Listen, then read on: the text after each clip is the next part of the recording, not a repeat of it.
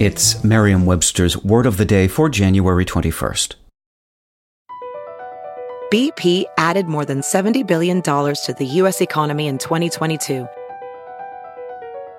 Investments like acquiring America's largest biogas producer, Archaea Energy, and starting up new infrastructure in the Gulf of Mexico.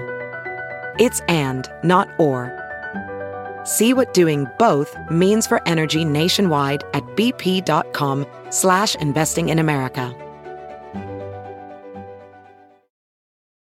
Today's word is derring-do, spelled as two hyphenated words, D-E-R-R-I-N-G hyphen D-O. Derring-do is a noun that refers to daring action that requires bravery and courage. Here's the word used in a sentence from the Toledo Blade by Jason Weber with more than 80 pieces of bronze, steel, and iron on display at the Age of Armor exhibit, it's impossible not to think of stories of gallant knights, courtly love, and brave acts of derring-do.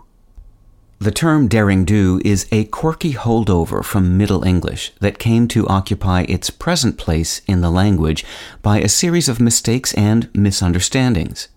In Middle English, daring don meant simply daring to do. The phrase was misprinted as daring do, spelled with a Y, in a 15th century work by the poet John Lydgate, and Edmund Spenser took it up from there.